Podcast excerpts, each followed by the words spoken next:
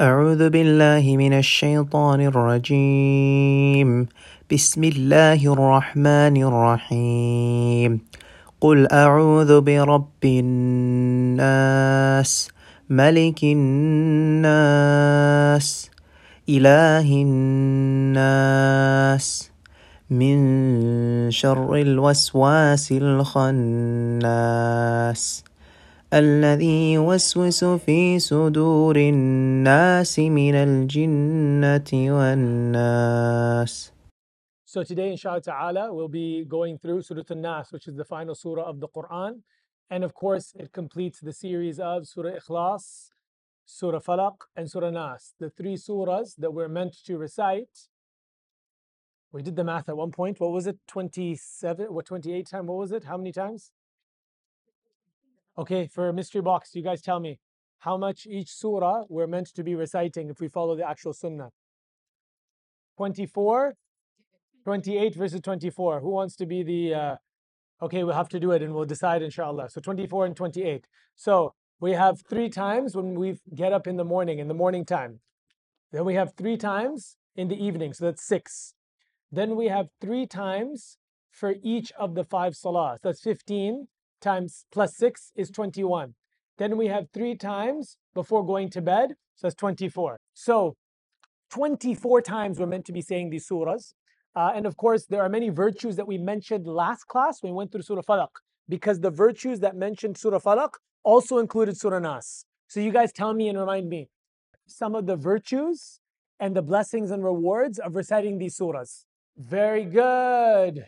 Very good. It's a form of ruqya and physical cure for ruqya, meaning that physical illnesses and spiritual illnesses, this is actually a sunnah and it is something that is authentically narrated from the Prophet ﷺ. When he would be affected with a physical ailment, he would actually recite these surahs, Surah Ikhlas, Surah, so, sorry, Surah Falaq, Surah Nas, and he would recite them three times, Surah Ikhlas, Falaq, and Nas, and he would uh, blow into his hands and get the hands to go and reach all of his body. And so this is something for us to do, inshallah ta'ala, to add to our regimen when we get sick. Uh, very good. Okay, yes. Excellent. Yes, you will not find any surah like it in the Quran. The Prophet ﷺ said to which companion? Uqba ibn Amr. Very good. Excellent. Uqba ibn Amr. Remember Uqba ibn Amr, guys? He was the one that narrated most of the virtues of Surah sorry, of Surah Falaq and Surah Nas for us. Very good. Anything else?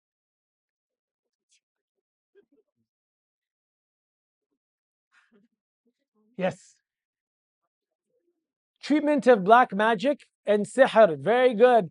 Now, if you remember, we won't go that much into detail because we have to get into Surah Nas. But there was a point. What was the story? Where did you get this from? Where did you derive this from about the black magic? Uh, so there was the story where the Prophet ﷺ was affected by black magic. Remember this? What was the name of the person that cast the spell on the Prophet ﷺ? Yes? Le- yes, Labid ibn As? Not Al As. Awesome, very good, excellent. This was the story where Lab, Labid ibn Asam, he essentially cast a spell on the Prophet. ﷺ. In Bukhari, there's no mention of Surah Falaq and Nas, but in other narrations from the books of tafsir, we find that he instructed the companions when they found the spell object that was in the buried, where was it buried? In the bottom of the well. And they found it and they removed each knot. And as they removed each knot, they were reciting these two surahs, Surah Falaq and Surah Nas. And so then we understand that this is part and one of the ways that a person can dispel or reverse the spell of uh, black magic. Very good. I think that pretty much covered most of the points. So very good, guys. Excellent. All right. So now we get into Surah Nas. Now, Surah Nas, um, to contrast it with Surah Falaq. Surah Falaq, we sought refuge in particular evils. Particular evils.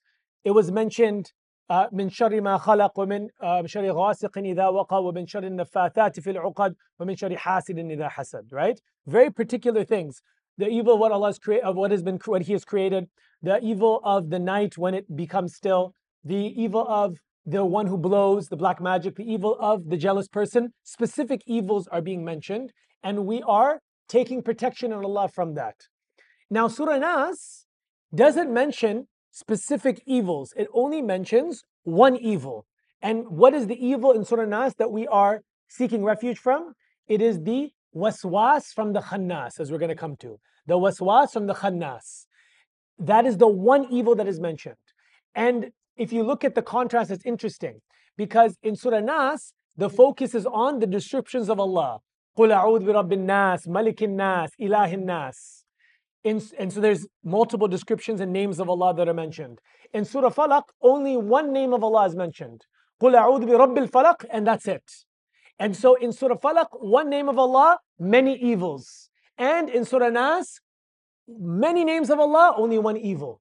And this is beautiful because it contrasts our views of evil as well. That we understand that Allah subhanahu wa ta'ala is sufficient to deal with any evil that you can think of. So it's sufficient to just call upon one name of Allah and all the evils can be neutralized.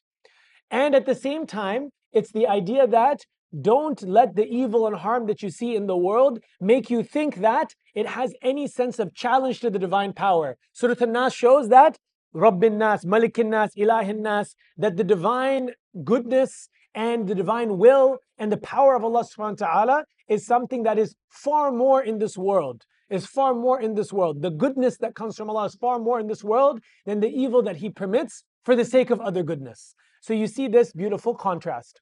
Another contrast between Surah Falaq and Surah Nas is Surah Falaq is dealing with external evil. External evil. Min shari ma khalaq. The evil of what has been created out there.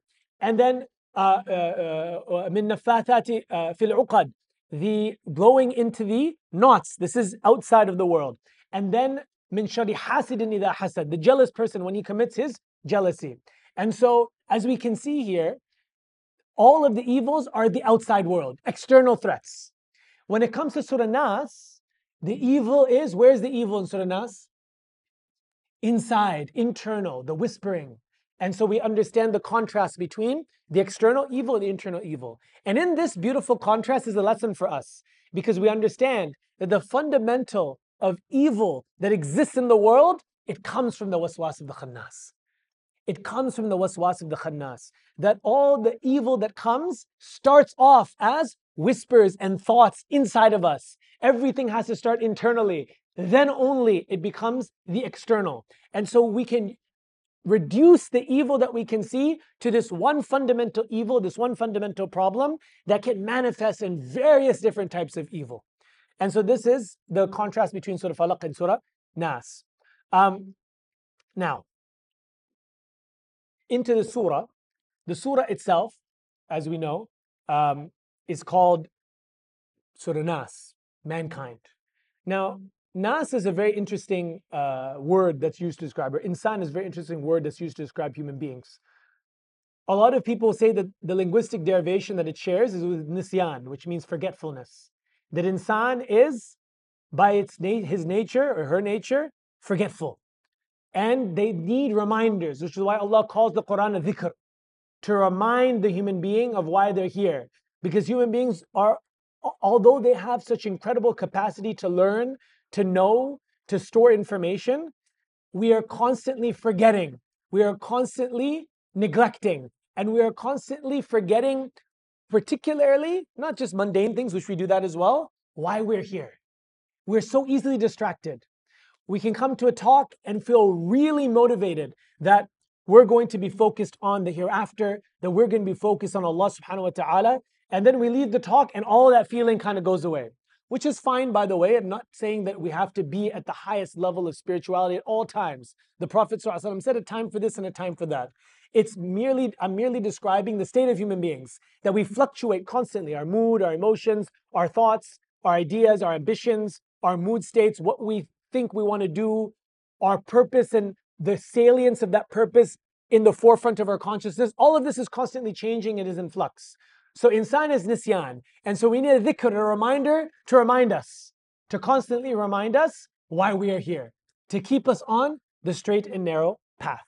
Now, Ibn al-Qayyim rahimahullah actually argues that nisyan is not the main shared deriv- uh, linguistic uh, derivation of insan. Rather, he argues it's another word. And it comes and shares a root with al-uns. Al-uns. You can see the similarity in the phonetics. Al-uns insan. What is al-uns? Al-uns, interestingly, is the human being is essentially intimacy, belonging, love, companionship, a person who is seeking out for companionship and love and intimacy and connection. That's what uns is. And uns billah is finding that with Allah subhanahu wa ta'ala, which is really interesting because human beings are social creatures, aren't we?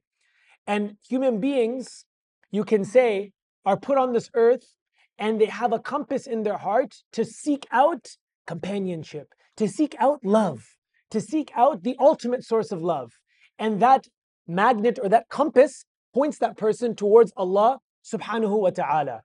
And so Ibn al-Qayyim actually argues this quite vehemently and delivers many different arguments to say no, the stronger position linguistically is that insan shares more with uns, and he says it also matches as well insan and the psychology of insan, which is that human beings are constantly looking for connection, looking to be connected with things.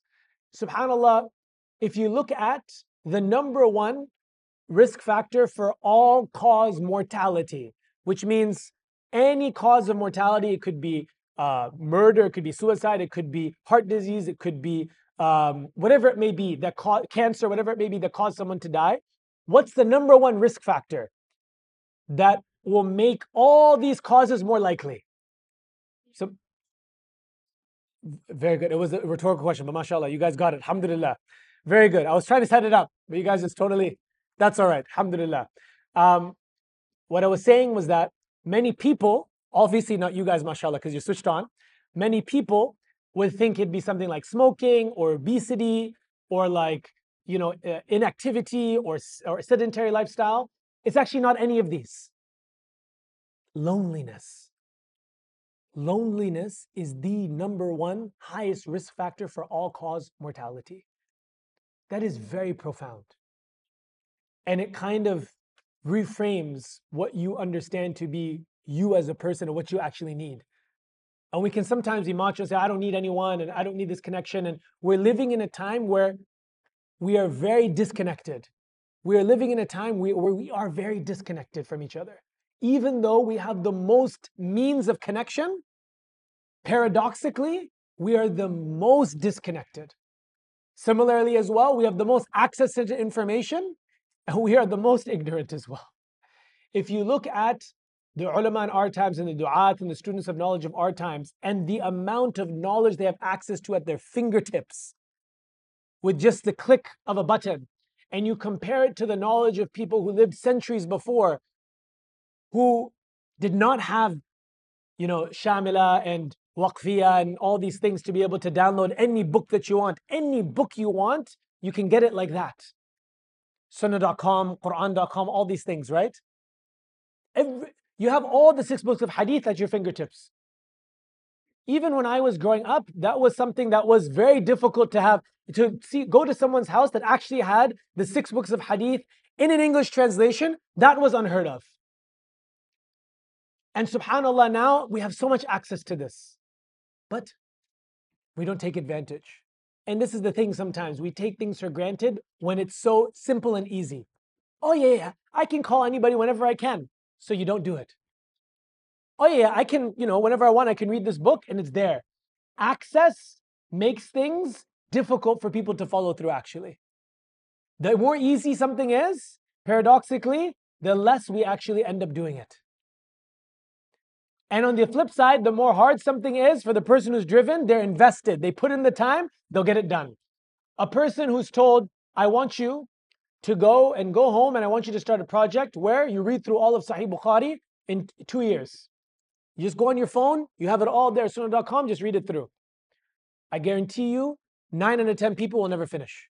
But if I tell a person, I want you to go to the desert in North Africa, or I want you to go to another place, in the Middle East or go somewhere else in Australia, go to Uluru or something.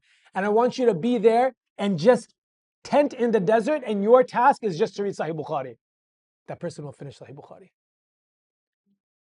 Because he's invested, he's put in time and effort. And he's like, if I don't finish this, this is all for nothing. But because things are so easy for us, It's not there. Even meeting up with people, it's so easy, so we take it very cheap. And when we meet up with people, we might not be fully there. If we call people or WhatsApp people, oh, I can already speak to them. There's no need to kind of actually want to genuinely have a good bonding experience, to actually plan something that might be a bit different. Anyways, this is something that's important for us to understand, going back to the point about loneliness. And ultimately, fundamentally, we should find our connection with Allah subhanahu wa ta'ala. And from that connection, we have then love that we can draw from that relationship to give to other people and to receive from other people as well. That's the idea when it comes to insan. So this is Surah Nas. And so this surah is all about what it means to be human in a sense. And what it means to be human, and you might think, wow, what a negative surah, though, what it means to be human, it's all about like the waswas and the khannas and the evil and the jinn and the, and the shaitan. But I think fundamentally, what it means to be human is to be vulnerable. And that's what the surah is getting at here. That Surah Nas is all about the vulnerabilities of the human being. And a vulnerability of a place that we cannot even see. Forget about external vulnerabilities. Without vulnerabilities, we're not human beings. We're angels. If we have no vulnerabilities, then that's the creation of the angels. Without the ability to find protection and strength with Allah, then we become just like the shayateen. Because those vulnerabilities lead us to commit evil. And if we don't overcome our desires and these vulnerabilities, then we're just like the animals. So, how we choose to deal with us as vulnerable creatures dictates whether you're a human being, whether you're an animal, or whether you're a shaitan. It's all a response to this fact that is very can be clear at sometimes and not clear at other times. Certain experiences can really slap it right in your face, your own vulnerability, your own mortality, your own weakness. It can really be something that it becomes very obvious. How you choose to overcome that will determine who you really are. Are you a human being? Are you a human being? So, Surah An-Nas, so those are just some things to settle on, to think about, inshallah ta'ala, about human beings. The second thing I want us to think about in this surah from a thematic point of view is evil itself. And we spoke about that last week, but I want to focus a few things that I didn't get to uh, in this surah, or in, in, this week. Evil is an interesting uh, perception, because that's what I'll call it a perception. Theologically, we do not believe that pure evil exists.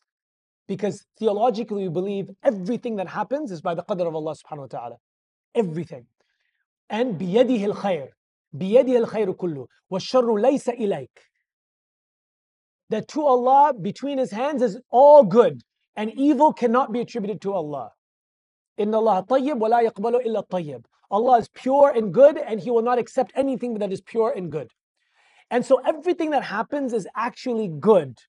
Now, there's two categories of good. Either it's pure good or it's good and there was something that can be relatively perceived as evil from an individual perspective. But overall, from the perspective of Allah and the universe and creation, it was good. For instance, the existence of sin. From the perspective of us, that's evil. But from the perspective of the grand scale of the universe, it's good. Why? Because without sin, there's no asking Allah for forgiveness. The whole concept and pursuit of tawbah becomes obsolete if nobody sins.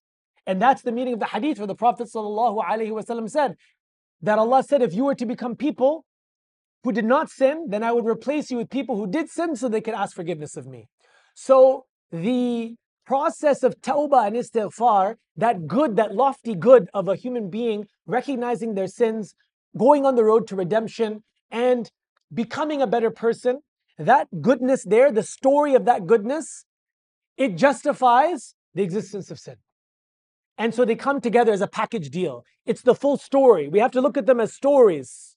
We have to look at them as the full stories. Everything we perceive as evil is just the beginning of a story. And it's the beginning of a story that will end good. In general. Now, for an individual person, it might be a tragedy for that person. Like if you look at any story, any story that has a good ending, there are people and characters there that don't have the good endings. But overall, it was a good story for the people who did the right thing. And so evil is the beginning of the story that Allah subhanahu wa ta'ala chooses to create from that evil. يخرج الحي من الميت ويخرج الميت من الحي. Allah brings life from death and death from life. That's an interesting point.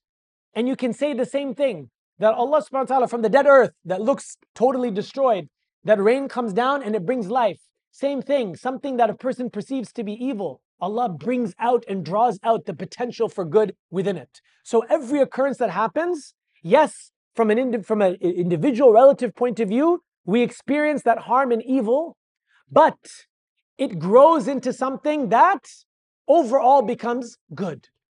Overall becomes good. Even the existence of shaitan, Ibn al-Qayyim in Ighath al-Lahfan and other scholars as well before him, they elucidated, uh, sorry, they enumerated the various wisdoms behind the creation of shaitan himself. And the creation of shaitan, why is, the shaitan created in this way? And of them is the reality of isti'adha. Isti'adha, a'udhu billahi min shaitan rajim. That feeling and connection to Allah through isti'adha is only there because of the shaitan. The struggling against the shaitan as an enemy and the strength that a person needs to overcome and wanting to come closer to Allah, that is there. The fear of Allah subhanahu wa ta'ala that comes because of the whispers of the shaitan, the repelling of the shaitan from the nafs, the growth of the nafs. There's so many things that is listed. There's, I think, over 20 particular wisdoms that are listed by Ibn Qayyim for the existence of the shaitan. So evil has its wisdom. And it's the beginning, and it cannot be looked at in isolation. It has to be looked at from the grand narrative or the grand point of view.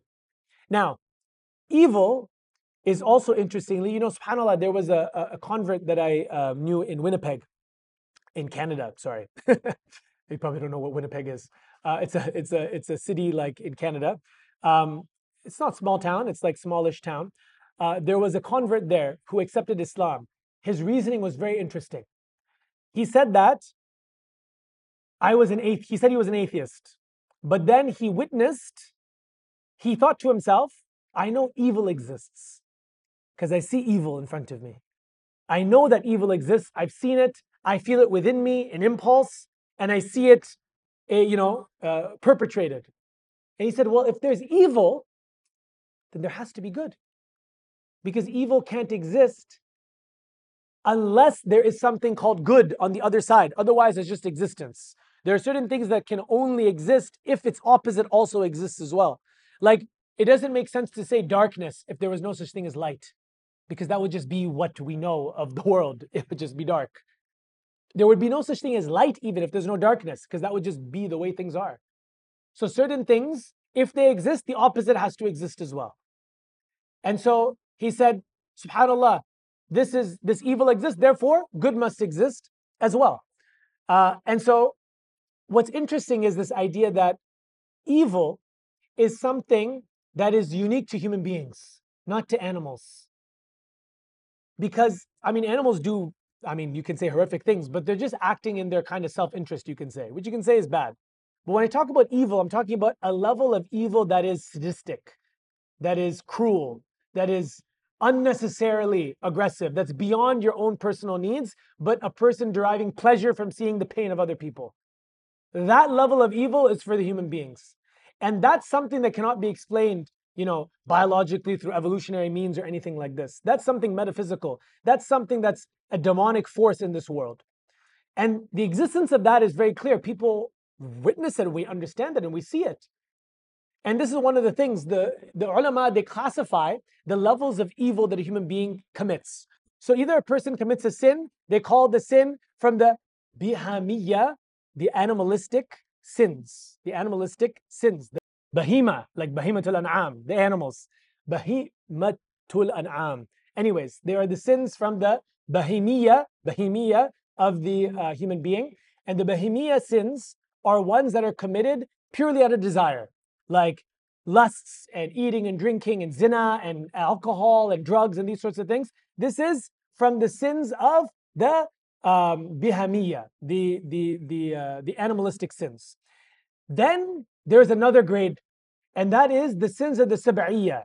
The sab'iyya are like the uh, you can say predator like sins. So these are people like the lions and the uh, and the tigers and these sorts of things. So it's not just like the cattle or the sheep who are just eating and drinking. These are people who are essentially aggressive They are aggressively looking for their own self interests. The lion isn't interested in the pain of the other person, he just wants to eat. And so these sins are the ones where people take advantage of other people, they manipulate other people for their own self gain, and they will be aggressive towards other people to get what they want. This is the sin, the next level of the Sib'iyya. Then there is the sins that are the shaytaniyya, the satanic sins. This is where it's not about self interest. A person simply derives pleasure from inflicting pain and harm on other people. They just want to misguide other people. That is the shaitanic level of sin. And human beings can go from the uh, all the way up to the shaitaniyya in terms of the uh, sins. So this is the Islamic conception of evil and the Islamic conception of sins. Now, the surah starts with qul, of course, say, and we're meant to say it in the ways that we're meant to say it. A'udhu, and this is from the isti'adha. And we spoke about the isti'adha last week as well. Isti'adha is seeking protection from Allah subhanahu in Allah subhanahu wa ta'ala.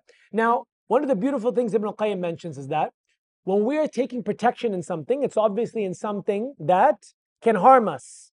That's why we're taking protection in it. We're trying to protect ourselves from something that will bring us harm. Now, Ibn al-Qayyim says that in the Quran, and in the Sunnah, we take protection from various different things that are sources of harm for us. The shaitan, sources of harm for us. The waswas of the khanna, sources of harm for us. The hasid, sources of harm for us, right? But there's a very interesting dua in the Sunnah that reaches the highest level of tawheed. And that is an interesting reality where you are t- taking protection in Allah from Allah. From Allah. What does that mean? You're taking protection from Allah. Allah, uh, the Prophet ﷺ used to make this dua in sajda in tahajjud.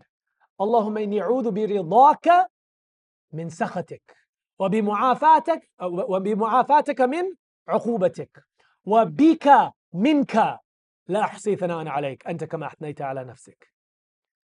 O Allah, I take protection in your rida, in your pleasure from your wrath. So here, who is the one that we're taking protection in? It's Allah. But what are we taking protection from? Allah. I take protection in your pleasure from your wrath, in your pardon from your punishment. And then the most general, wabika binka. I take protection in you from you. Allah subhanahu wa ta'ala says in the Quran in Surah Al Imran a very interesting phrase. A very powerful phrase. وَيُحَذِّرُكُمُ اللَّهُ نَفْسَهُ Allah warns you about Himself. Now, what is this? Ibn al-Qayyim explains that who has the power to, who as the one is the true power to benefit us? Who can benefit us? Who's the only one that can benefit us? Come on, guys, this is like Allah. Very good. Excellent. Alhamdulillah. Allah subhanahu wa ta'ala. Now, do we not get benefit from other things as well? We get benefit from our parents, right? From friends, from all these things. We understand that these are the means, but Allah is the one who created that, and Allah is the one that sent it in that way. So ultimately, it goes back to Allah. And if Allah did not will, you wouldn't receive any benefit from any of the assets that you have in front of you. Now, harm. Who has the power to harm you? who is the only one that can harm you? Allah is the only one that can harm you. Now, yes, there are means to harm as well. A rabid dog, a lion, a tiger. A, I don't know why I keep saying lion and tiger like we have lion and tigers running around here or anything like that. But you know, we can be harmed by a, a brown snake, uh, you know, a spider, a small little tiny, uh, you know, poisonous spider, whatever it may be, uh, disease, coronavirus, influenza, all these small little viruses, they harm us, right? But of course, we understand that the actual power to harm only comes from Allah and only with Allah's permission. And these are the means that Allah sends in this world for that harm. And so that's the point. A person who realizes their isti'adha is actually in Allah from Allah. Because only Allah is the one that can harm you. And this is such a beautiful phrase, why it makes a person fearless in this dunya they've sidestepped all the other things that they think is the source of their harm. No, that thing is not going to harm me. Only if Allah wills it to harm me, then it will. So I take protection in Allah from Allah subhanahu wa ta'ala. That is the point. Now, that doesn't mean that we don't take protection in Allah from the shaitan. Allah tells us to do that as well. But we have to ultimately remember that these are the means of harm, but it is only Allah subhanahu wa ta'ala that can truly harm us. So it's a very beautiful point Ibn al-Qayyim mentions in Ighathat al-Lahfan. By the way, Ibn al-Qayyim has his book, it's about 700 pages, just on the plots of the shaitan.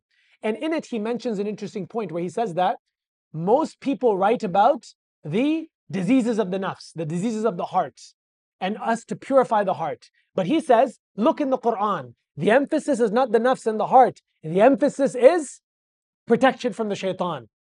And so he says that, and in his book as well, he has a very small portion about the nafs, and the most of it after that is the shaitan. He says that is mirroring the Quranic emphasis as well.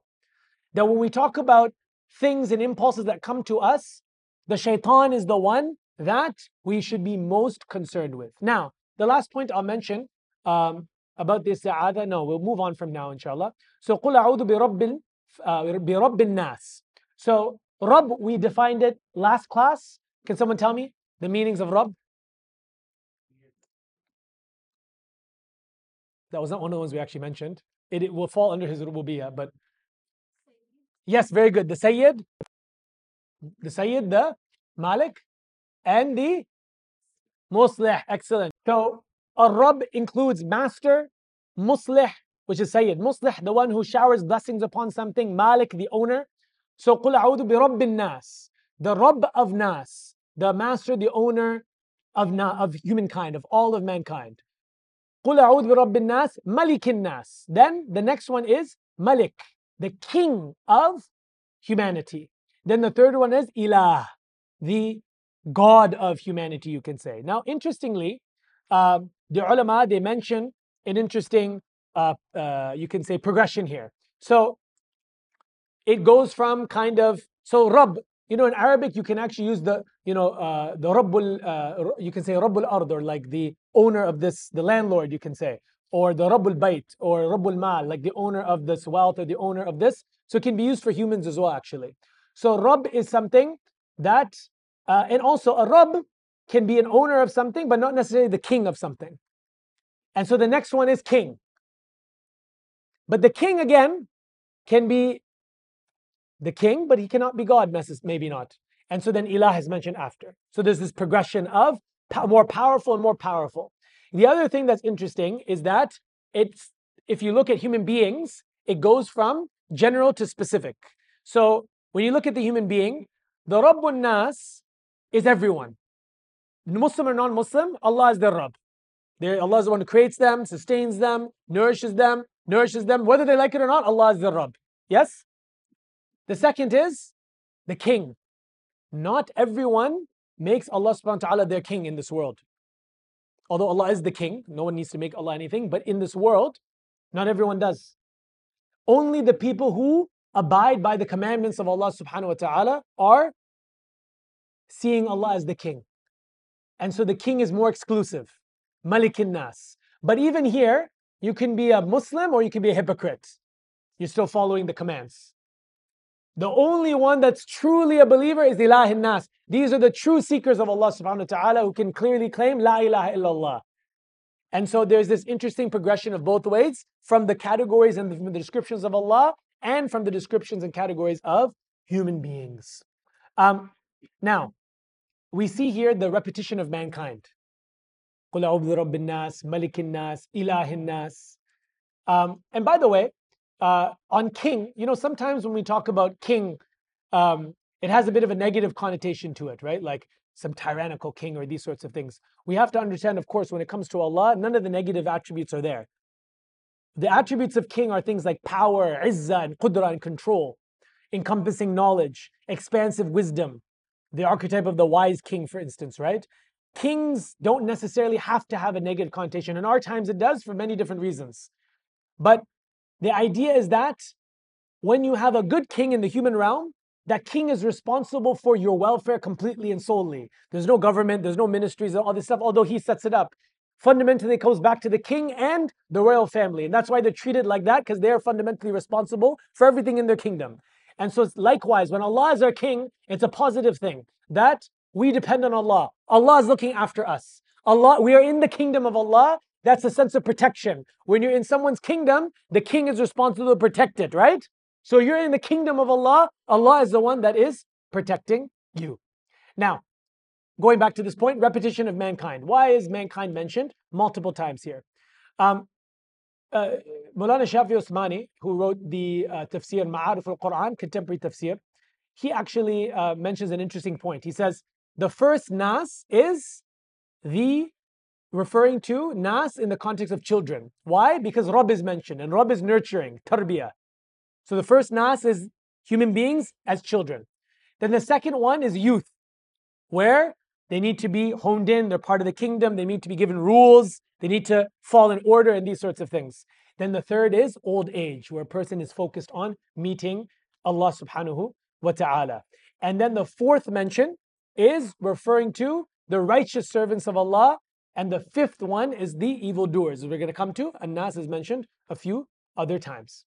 Now, um, Ar-Razi says this is a way of showing nobility and honoring the human being. That the last surah in the Quran, Allah chooses to say Nas three times to indicate the lofty status of the human being. Uh, and associating the human being with Allah subhanahu wa ta'ala three separate times, which is an idafa of, of tashrif, an attribution of nobility. That Allah is saying that these creations are my creations. Rabbun Nas, Malikin Nas, Ilahin Nas. That Allah is associating the name of His with the human beings as a way of elevating and honoring the human being. Now, Malikin Nas, Ilahin Nas, min sharril waswasil khannas. From the evil of the retreating whisperer. That is what khannas is. Khannas, by the way, is a very general term. It doesn't mean shaitan. Min shar, so min from, shar, evil. Min sharril waswas. Waswas is the whispering. Min sharril waswasil khannas. From the khannas. The khannas is the one who basically, khanasa is to sneak and to recede and to withdraw. And so khannas is the one who does that often, back and forth, back and forth, coming to you, going back, coming to you, going back. So the retreating whisperer is to describe waswas al khannas. Um, and subhanAllah, this is describes, of course, the shaitan. This describes, of course, the impulses of the shaitan. That the shaitan will come and then he will leave. He will come and whisper, and once you do the action, then he will be gone, and you're just left with the guilt. This is the aspect of khannas, the retreating whisperer, that an idea will come to do evil, but then all of a sudden, that person will, that thought will go away. So it comes and goes, and it comes and goes. And when you finally do it, then all that whispering is gone, and you're just left with the guilt. Excuse me. And so it doesn't necessarily have to just be from the shaitan. It could be from our own self as well. It could be from other people as well. That they'll come and they're there with you when you're they're doing what you want, when, when you're doing what they want you to do, or you're in a bad crowd or whatnot, and when you're with them, then they're all good. And when you start to have trouble or start to have issues and difficulties, then they all run away from you. This is also a form of khannas. Now, then Allah subhanahu wa ta'ala says, um, after uh, the short of waswas fi nas. The one that which this whispering is done in the sudurin nas, in the chest of mankind. And so they don't have access directly necessarily right to the heart, but to the chest of mankind. This is where the whispering is. Ibn al-Jawzi, rahimahullah, he has a very interesting analogy that he actually gives for the heart. Ibn al-Jawzi says that the heart and around it is like a fortress. And there are gates and there are windows. And the shaitan flows through the veins of the son of Adam until it gets to the heart and it sees the fortress. And it searches for where the human being is heedless, where the human being is lustful, what the particular fantasies and cravings of this heart is. And he sees it and he enters through that door. And so the shaitan actually is not going to give you random suggestions The shaitan's suggestions to you are tailored to your fantasies, to your cravings, to your personality, to your appetites. And so the shaitan can have access to know what you are vulnerable with in terms of your desires. And when a person is heedless, then the shaitan is able to enter from those gates and is then able to whisper and induce those impulses and stir up those desires. Now, when you look into the Quran, there are very interesting terms that are used to describe how the shaitan interacts with us. One of the terms is the wa'ad of shaitan. The wa'ad of shaitan. يَعِدُكُمُ وَيُعِدُهُمُ الشَّيْطَانُ إِلَّا غُرُورًا And the promise of shaitan, and that's what wa'ad is, the promise, the promises of shaitan are nothing but deception. So, what is the promise of shaitan? Allah promises, sorry, shaitan will promise you things. When he comes to your heart, he will induce a thought or it, obviously you're not having you're not hearing a promise from the shaitan. What does it mean? When someone promises you something, they're promising something in the future, right? That I promise this will happen or I will do this for you, right? Or this will happen to you. I promise this will happen if you do this. And so what are the promises of the shaitan? Poverty. يعيدكم الفقر. He promises you poverty. So the thoughts in your head when you think, oh, I don't know if I want to give sadaqah, or I don't know if I want to spend time doing ilm or being involved with the, the community because I have to make this much money, this sort of thing, because if I don't do that, I'm going to be poor, I'm going to be on the street, etc., etc. Those thoughts in your head, that fear of poverty, that's the promise of shaitan.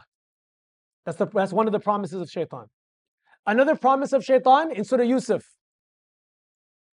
The brothers of Yusuf said, let's kill him. That was the initial plan, by the way. And then after, we'll become righteous people.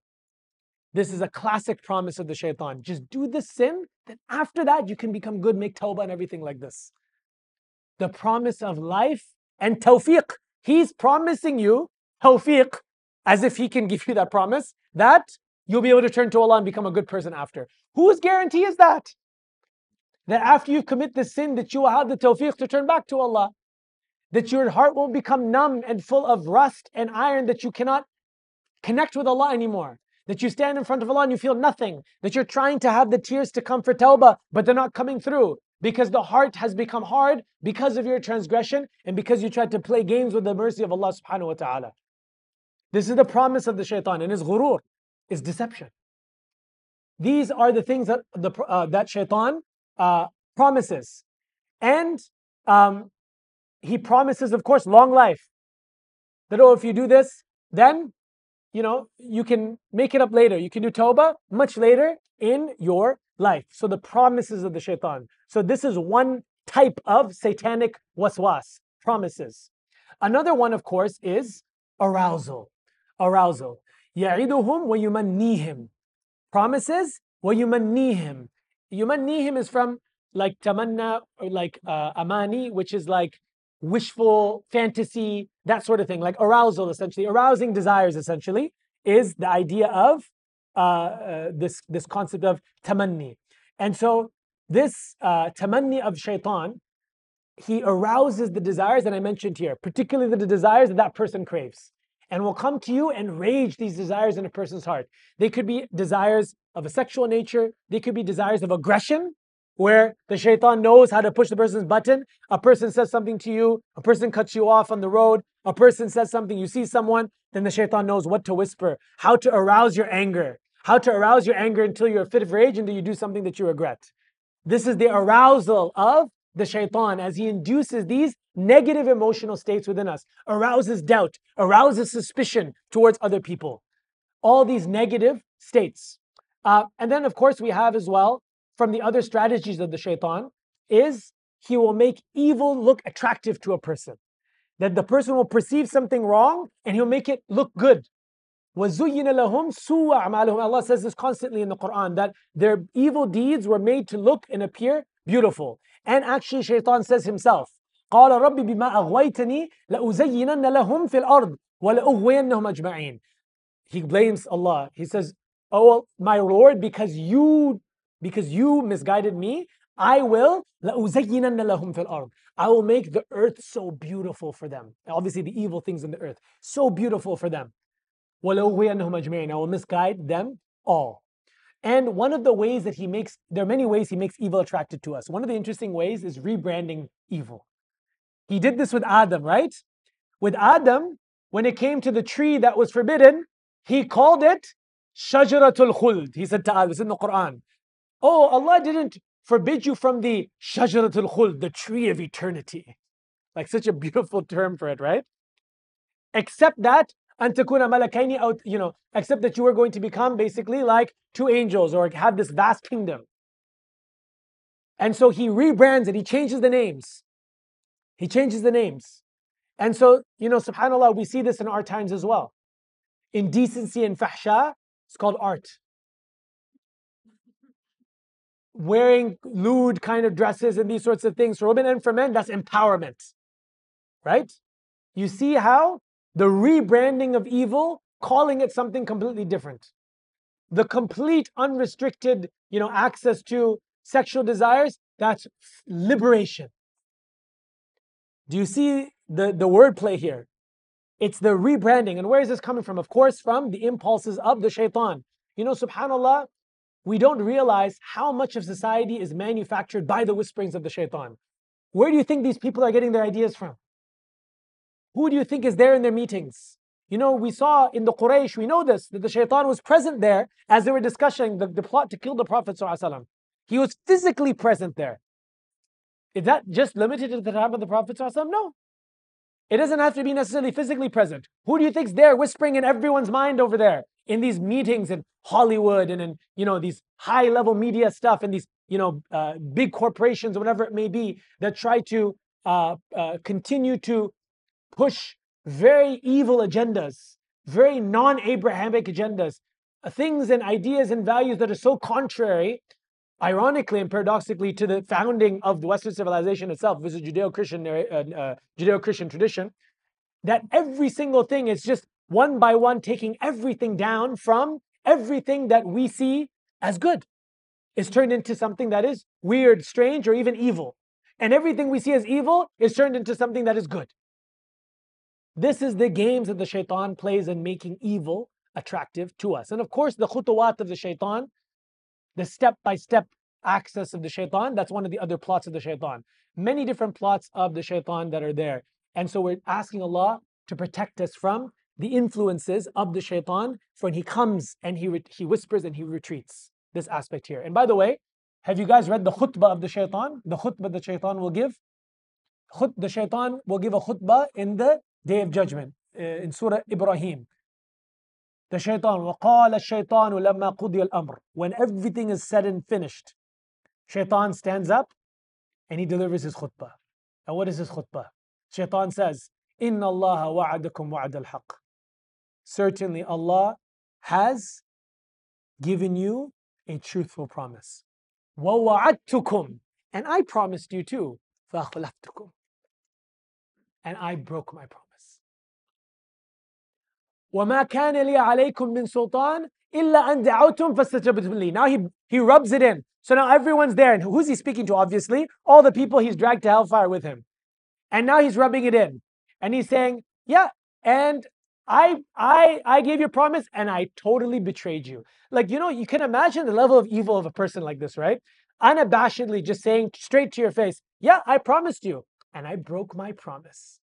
Like subhanallah, like if a human did that to another person, you'd think, subhanallah, this person is like seriously evil, right? Can you imagine that? Like unabashedly, then rubbing it in. I had no authority over you at all, actually. Like you try to blame me, and now you, you know, you might think that, oh, this is because of me, and you might feel better about yourself. No, no, no. إِلَّا أَن دَعَوْتُكُمْ فَاسْتَجَبْتُمْ لِي I just gave you an invitation. That's an invitation card. You responded to me. فَاسْتَجَبْتُمْ لِي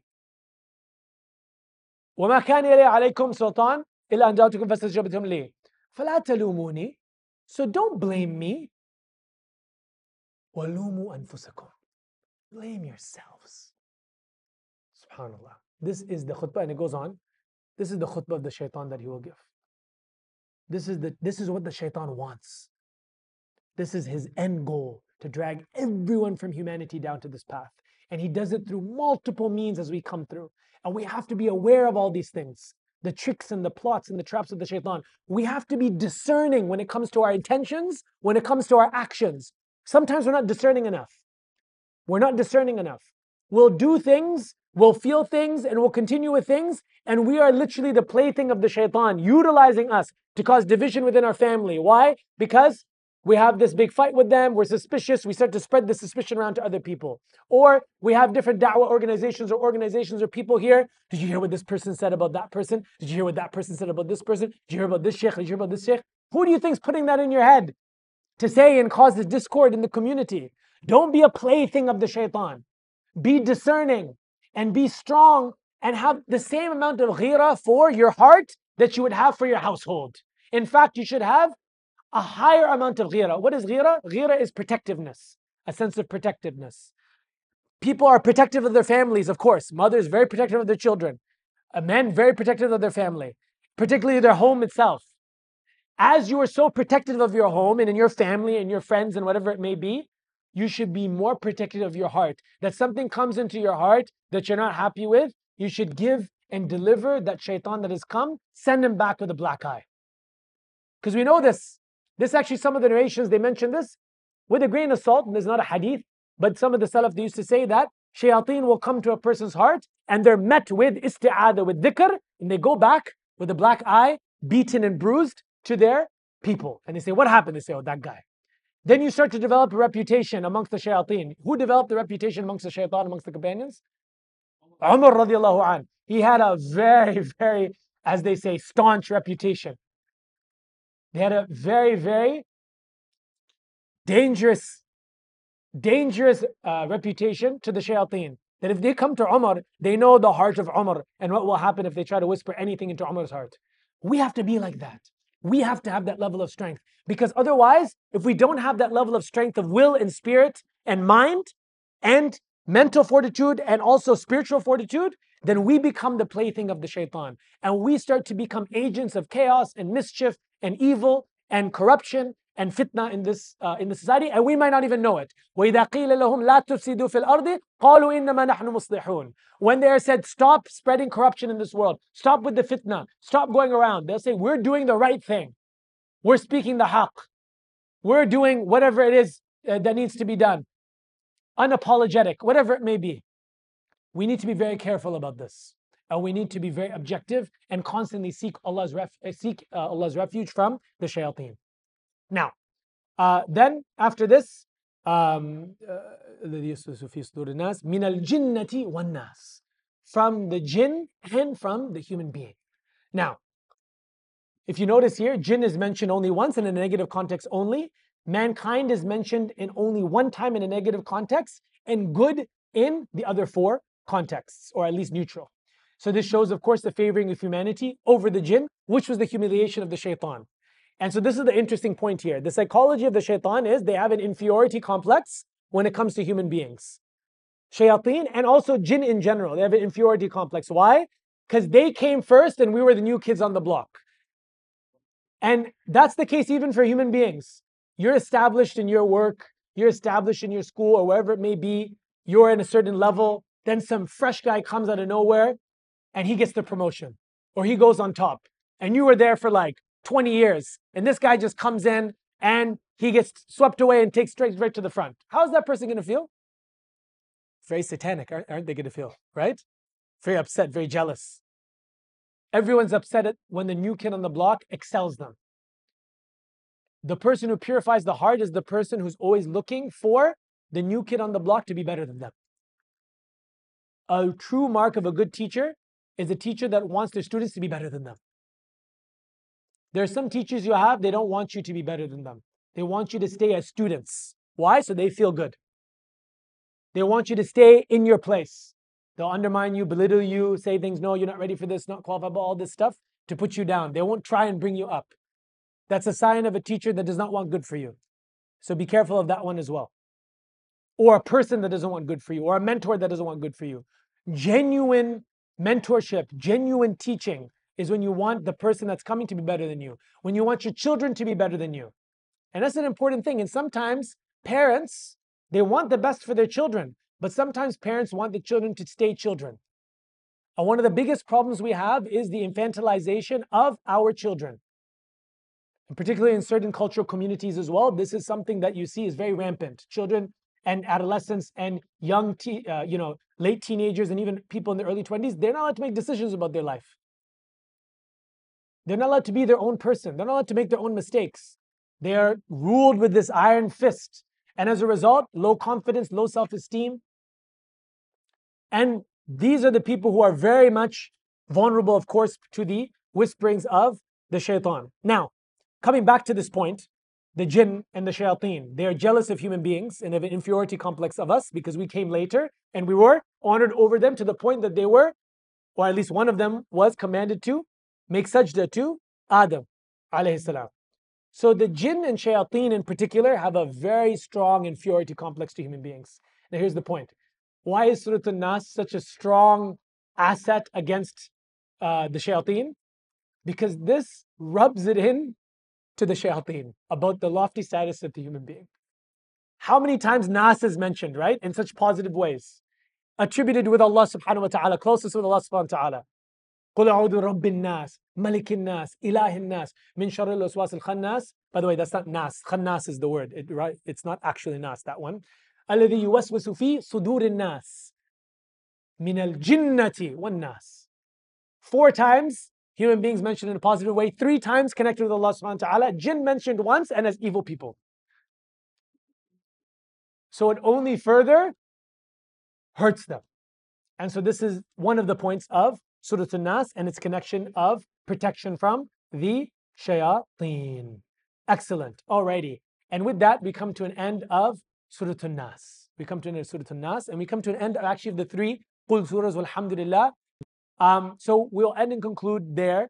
Uh, and what I'll say about this is, this is, I really like this series of Faith Circle because it's very practical. And I want us to implement these sunan. So we did Ayatul Kursi, we should be saying Ayatul Kursi at least once or twice in the occasions that they're saying, at least, if not all of them. We should be saying Surah Ikhlas, Surah Falaq, and Surah Nas in the times, at least morning and evening. We should at least be doing this and making a habit of this. We've learned all of this now. We've gained this knowledge. We have a connection with these surahs. We have a connection with each and every word now. I mean, if you count out the hours, we would have spent about an hour and a half times four. What is that? about six, uh, about six hours we would have spent, six hours just on these three surahs.